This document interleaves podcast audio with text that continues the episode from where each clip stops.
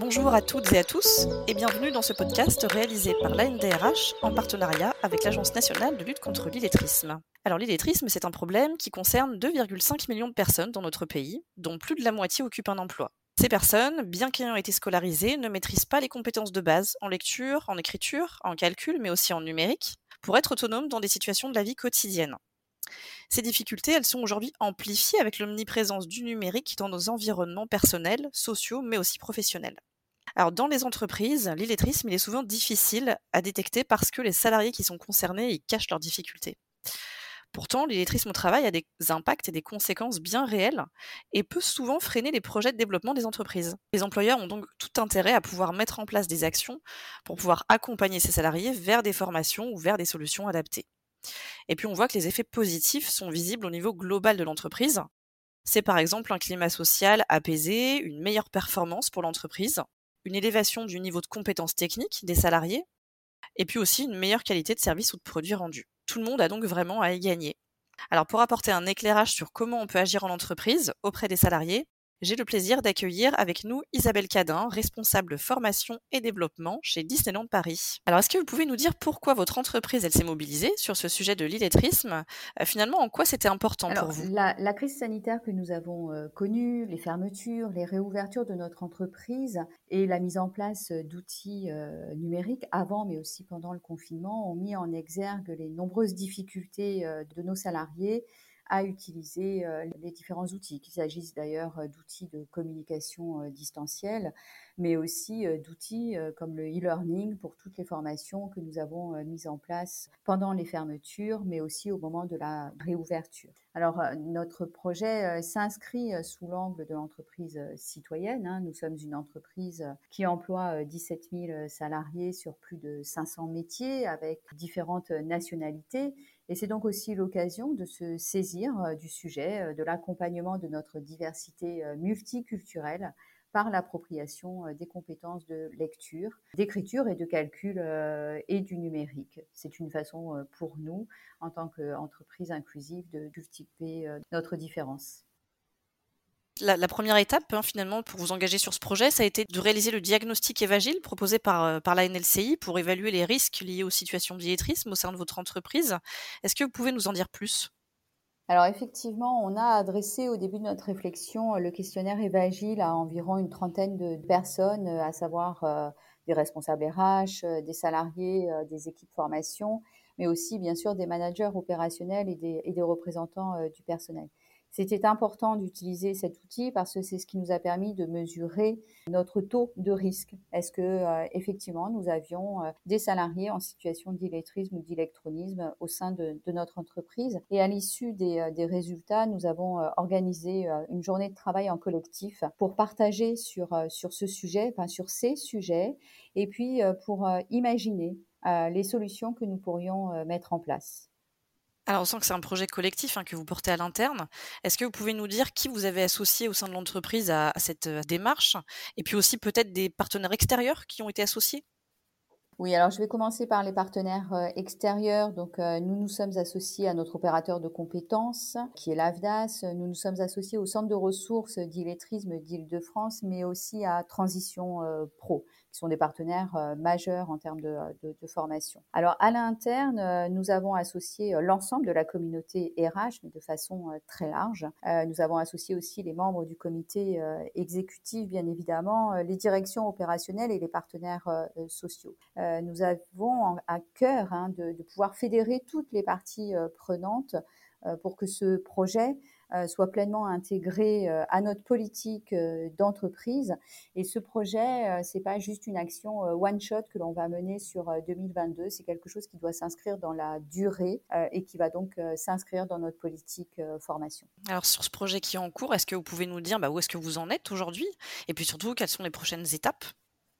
Alors, ce que l'on a déjà fait, c'est une première étape de sensibilisation euh, par le biais d'un webinar que nous avons co-construit et co-animé avec la NLCI et, le Centre de ressources d'illettrisme d'Île-de-France. Euh, ce, webinar, il est fait pour donner des clés d'identification, pour repérer les, personnes en situation euh, de grandes difficultés avec les compétences de base.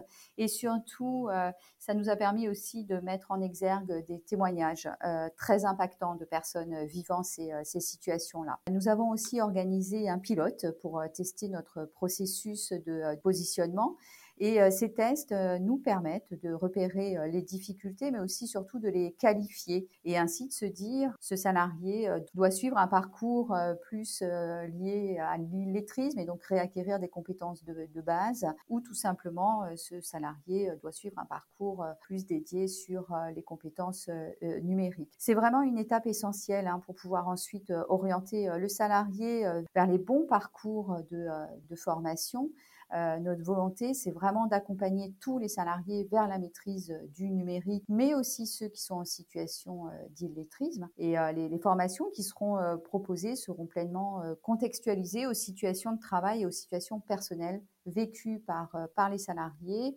et qui mobilise le, euh, le numérique également, puisque euh, on va pouvoir euh, consacrer un certain nombre de chapitres sur l'utilisation du coffre-fort numérique de notre entreprise, par exemple, comment j'envoie un, un, mail, comment je prends un rendez-vous sur Doctolib ou tout simplement comment je crée et comment j'accède à mon compte personnel de, de formation. C'est vraiment important pour nous. les salariés qui ont été testés sont arrivés peut-être un peu stressés, ne sachant pas ce qui les attendait. Euh, à l'issue des tests, ils sont tous repartis avec le, avec le sourire et étaient très contents euh, de voir que euh, l'entreprise allait proposer des solutions, des parcours de formation qui auront un impact à la fois sur leur vie personnelle, mais aussi sur leur vie professionnelle, bien évidemment. Merci beaucoup Isabelle pour ce témoignage qui aussi montre bien, je trouve, le lien entre l'illettrisme et le numérique en entreprise, et puis surtout qui montre que l'entreprise, elle peut apporter des réponses concrètes aux besoins de ses salariés. Merci beaucoup. Merci Anaïs.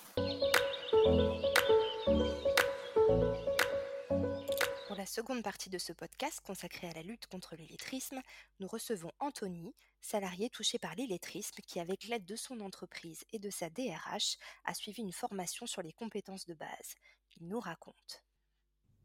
Au début, quand je suis arrivé dans l'entreprise, c'était un peu, difficile. Euh, compter, lire écrire, c'était un peu, dur.